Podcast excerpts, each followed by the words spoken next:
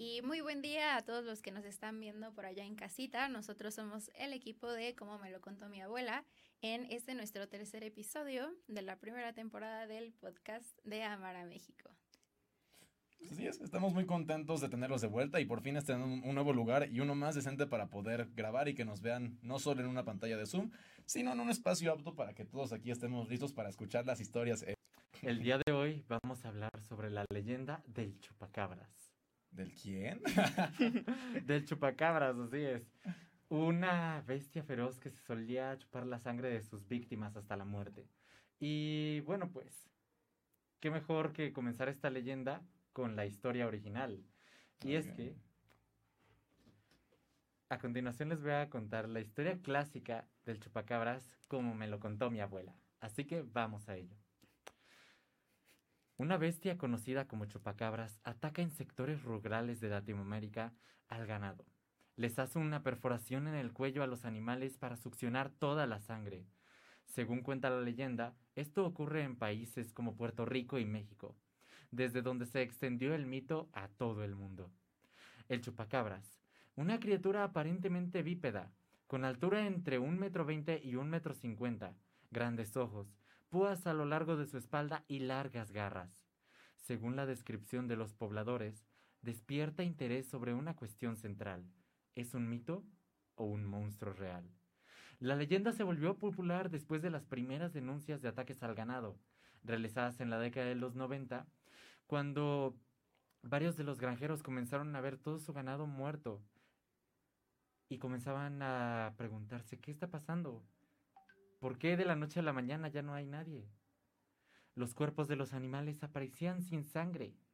El chupacabras se volvió viral prontamente, lo cual es raro de que no existían las redes sociales en ese momento. Con frecuencia, con frecuentes reseñas en las noticias cada año. Entonces, ahora sí, hablemos un poquito de su origen. Bueno, mm, del origen, del origen de esto, bueno, o sea, como lo dijiste, o sea, esto pues surge eh, a, media, a mediados de los noventas, creo que sí lo dijiste, y pues en Puerto Rico y México es como donde está pues un poco más de la que se refieren, allá en China. Ellos nos trajeron el coronavirus, nosotros les trajimos el chupacabras. Pero claro, es que, es que no hay que olvidar algo muy importante. En los noventas ocurría el fenómeno de que todo era paranormal. No recuerdan que los Nintendos, que los Pokémones, absolutamente todo lo que podía ser de una secta o que podía ser satánico de contenido un tanto este paranormal, los noventas era la época perfecta para poder viralizarlo. Los pitufos. Exacto, los hasta pitufos los pitufos eran diabólicos. Realmente hasta los pitufos. Así que no era sorpresa que el chupacabras a, a abarcara la atención de los medios, porque claro, hubo, hubo más de 200 reportes a nivel internacional sobre una bestia extraña que efectivamente dejaba animales muertos en las, en las granjas o en los huertos de, de aquellos granjeros que se despertaban y decían, ¿por qué mi animalito no tiene sangre? Claro, además aquí en México siempre tuvimos como estos, eh, pues Ajá, estos que... Sí, estos, no, o sea que en México hubo como estos programas de televisión y pues televisión más o menos internacional ya para los noventas, que precisamente hablaban mucho de lo paranormal. No está muy grande que diga. Bueno, mm, para un animal que sea de tu tamaño, o sea, sí me daría como cosa y sabiendo esto de que pues se come a otros animales y pues les chupa la sangre, o sea, sí sería como medio freaky para mí, o sea, de que pudiera que pudiera atacarme, o sea, sí, claro, y digo, también solo, realmente sus víctimas solo son ganado, ¿no? No es como que yo en mi departamento con Alonso, el chupacabras llegue, toque la puerta y diga, ah, vengo por Alonso y voy a quitarle su sangre. Pues no, realmente creo que, o sea, para nosotros naturalmente no representa ningún peligro más allá del escepticismo y si fuéramos granjeros probablemente ahorita estaríamos muy preocupados porque nuestro ganado correría mucho peligro y tendríamos que encerrar a nuestras vacas, cabras y gallinas. Pero lo que sí es real y de lo que sí existen reportes y fotografías son de aquellos animales que estaban, que fueron asesinados de una manera muy, muy, muy extraña. Y que sus restos eran nada correspondientes a, de, de- no, no eran, no correspondían a heridas comunes, y eso estamos de acuerdo todos, ¿no? Claro, claro, o sea, como el hecho de decir, porque por ejemplo yo encontré una noticia, este, que decía que la gente que reportaba haber visto el chupacabras únicamente reportaba como el cuerpo podrido del animal, pero no pero no era como que se lo hubieran comido, o se hubieran comido su carne o sus huesos, sino que únicamente estaba pálido con dos agujeros en el cuello como si le hubieran chupado todos la- toda la sangre. Exactamente. Esta leyenda nace en Puerto Rico, se extiende a México, llega a Estados Unidos y de Estados Unidos, pues naturalmente llega a todo el mundo. Porque Estados Unidos todo lo que tiene lo va a exportar. es por Scooby-Doo. La película Sí, Scooby-Doo tiene una película del chupacabras. Bueno, y también hay otra de, de Anima, de los estudios Anima, de justo de, de esta, de, de Sí, esta de la- misma serie de películas. La Ajá, exacto. Negro. Sí, justo. ¿La viste? Pues no, pero sí la he escuchado. Sí, ¿Alguien ya vio el Chupacabras? Yo lo vi, yo lo vi, yo lo ¿Sí? vi. ¿La Está muy, está muy, muy interesante, ¿sabes? Porque te cuentan como otro punto de vista de la, de la misma leyenda. ¿En ¿sabes? serio? O sea, es como la leyenda original, pero... Pero ya sabes cómo es Anime Studios. O sea, como que le mete como su historia también ahí, ¿sabes? Para envolver también a sus personajes de que...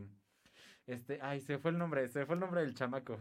No, pero el chamaco, ¿pero Ay. humaniza el Chupacabras o lo hace una vez? No, no, no, sí es animal, sí es Ah, animal. O sea, el chupacabras es un animal tal No es, cual, ¿sabes? no es una persona. No, no es una persona. Y, o sea, por ejemplo, Alonso, ¿qué diferencias tiene a la historia que nos acabas de contar tú? La película. ¿Qué diferencias tiene la película de Anima con la historia que les acabo de contar? Pues mira, este, mm, para empezar, eh, no tiene nada que ver con la historia, porque como ya te digo, el Anima lo que suele hacer es como agarrar estas leyendas y transformarlas, no sé si poder decir como tropicalizarlas inclusive, Ujú. al estado actual. Es como lo que ha hecho con La Llorona, con la leyenda de la Nahuala y todo eso, ¿saben?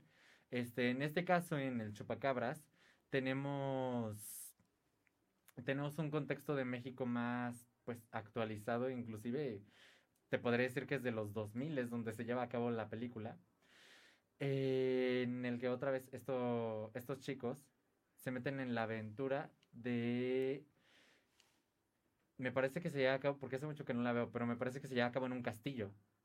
Es como el castillo del chupacabras, ¿sabes?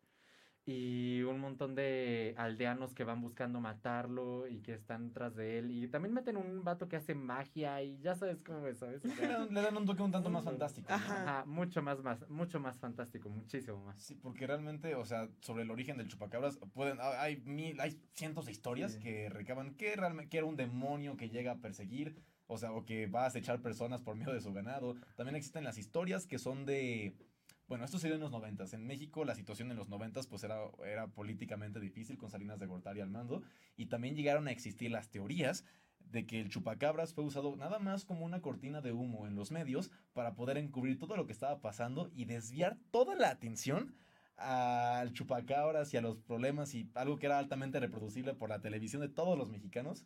Así que, o sea, pasó de ser de un diablo a ser una cortina de humo, a ser simplemente una leyenda urbana, a ser un mito, a ser algo real que realmente se comía mi ganadillo, porque también los granjeros decían, hey, no me ignoren, mi, mi- mi cabra está aquí muerta. Pero Así que, pero que vamos a ver, o sea, el chupacabras eh, es demonio, es animal, es humano, ¿qué es? Pues han habido estudios, de incluso de National Geographic, o sea, publicados sobre esto, Órale. de que, o sea, se hicieron estudios para tener una explicación científica a esto y pues varios han dicho que el, el chupacabras en realidad chupa- son coyotes con escablosis, conocida como... Sarna sarcóptica. como ¿no? sí. Sí, así es. Así que realmente, una vez que encontraron los restos de aquellos animales mutantes, extraños y terroríficos, sí, simplemente eran animales, o sea, principalmente coyotes que tenían esta enfermedad de sarna, su piel estaba destruida y no tenían la fuerza suficiente para poder atacar y devorar a los animales de manera entera. Por lo que al no tener la fuerza buscaban presas un poco más pequeñas, como del tamaño de Gaby también. Y como no tenían ni los dientes ni la fuerza, simplemente los rasguñaban, los desgarraban lo más que podían y, y dejaban los restos ahí porque no podían digerirlos, no podían seguir más y entonces el animal ya con sarna pues también moría poco después al no poder alimentarse. Así que la historia real pues, o sea, mito, mito no era. El chupacabras como tal no existe. Existió, pero sí existieron los ganados fa- fallecidos por medio de animales muy extraños. Es como básicamente un coyote vampiro. El coyote vampiro. Que si no se alimenta de sangre se muere. Un coyote vampiro porque no podía comer. Sí. Pobrecito. Qué Sí, triste. sí, muy, muy triste la situación porque... Pero aunque eso es el nombre de, un- de otra leyenda muy buena, ¿no? El coyote vampiro. Podríamos comercializarla con ella.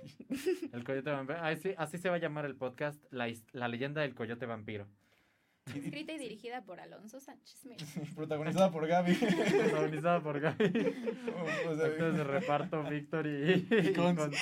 Ahí asustados. Y en yo la así como... ah. Sí. Au- Aunque también creo que esto es un ejemplo muy claro sobre cómo, cómo también se construyen las leyendas. O sea, digo ahorita porque teníamos los medios y los estudios, ¿no? Pero Claro. antes cualquier leyenda, por ejemplo, prehispánica, que, que explicaba fenómenos paranormales, pues imagínense que... O sea, así se quedan las leyendas, ven algo que no pueden explicar y le dan un significado paranormal, le dan un significado divino, celestial o, o mágico, fantástico, porque no se puede explicar. Aquí ya tenemos los medios, pero es un gran ejemplo de cómo realmente empiezan a crearse las leyendas, los mitos y las historias, ¿no? Que creo que es muy interesante. Sí. Claro, pues al final del día seguramente las personas empezaron a crear esta leyenda del chupacabras para que la gente tuviera más cuidado con sus ganados y pues que no pe- perdieran como esa parte de, de a lo que se dedicaban, ¿no? O sea, Exactamente. sí. Es como cualquier otra leyenda de que, pues al final como que si te metes este miedo de, de, ay, si hago esto, si salgo en la noche me va a pasar, me va a llevar la llorona. me- Es una, es una historia interesante, eh, digo, es una perspectiva interesante la que comentan porque hay un libro que este se llama, creo que era El poder de los cuentos infantiles o algo así, Mm. no recuerdo. Pero justamente lo que dice es que la razón de existir de un cuento infantil, de un cuento de fantasía, es para dar, es para dar lecciones, al igual que un mito. Claro. Pero que la diferencia entre, este, entre un cuento infantil y un mito es que el mito como que te fuerza a elegir de cierta manera este, por qué camino ir, mientras que el cuento infantil te persuade, por decirlo de alguna manera. Ok. ¿Y cuál es la lección entonces del chupacabras? La lección del chupacabras es Cuida a tu ganado. Cuida a tu ganado. Sí. Pero, eh, ¿estamos de acuerdo en que también tiene por ahí un poquito de, de salseo con que puede ser una caja china, ¿no? Ok, a ver, explícate más. Porque, este, mm, bueno, para quien no sepa, eh, nosotros antes llevamos un podcast. En ese podcast hicimos una investigación sobre el chupacabras, en otro podcast más bien. Y eh, ahí fue cuando descubrimos que era, pues, toda una caja china para, para evitar un conflicto político, para desviar la atención de los medios. Sí, realmente el chupacabra se utilizó de cierta manera para lo que los medios querían, ¿no? Sí, para desviar la atención, sí, para vender más, crear historias, crear leyendas, películas, cuentos. Ahora sí que el chupacabras sirvió, cumplió con su objetivo, ¿no? Ser un medio masivo de atención y ahora sí que irónicamente desviar la atención de las personas que lo veían y crear historias que a día de hoy, pues bueno, creo que el chupacabras es una de las leyendas tal vez más cortas de México, más olvidadas incluso, ¿no? O sea, digo, todos la conocen, pero poco a poco ya es como el chupaqué. Pero de cierta forma siento que todos conocemos a alguien que sí vio al chupacabras, ¿no? ¿Tú O viste sea, el chupacabras? yo no, ¿Tú viste el Pero- chupacabras? No, yo no ¿Tú lo viste vi. el chupacabras? pero, o sea, yo sí tengo muchos eh, conocidos, o sea, sobre todo de como ya más grandes, que ellos, o sea, me afirman que ellos sí vieron el chupacabras. Y son más de pueblo, ¿no? No, digo, yo siempre, yo soy de la Ciudad de México, aquí nací. Es- chilanga. entonces- Ah, Claro. Pero, ok, no, ok, mira, qué interesante entonces. Sí, claro, o sea, seguramente era como el lobo que tenía el vecino ahí encerrado en su garage, pero Perros arnosos. perros arnosos. Sea, literalmente, muy Perros con literalmente. rabia. Pero bueno, creo que pues ya es todo por esta leyenda. Gracias por acompañarnos en este nuevo set y los vemos a la próxima. ¿Algo Sí. que agregar? Muchas gracias por escucharnos, por acompañarnos en las leyendas mexicanas. Y pues nada, muchas gracias a ustedes por acompañarnos. No, así que, y si quieren escuchar más leyendas, no olviden de seguir sintonizando el podcast de Amar a México, como me lo contó mi abuela. Nos vemos la siguiente semana. Hasta luego. Adiós.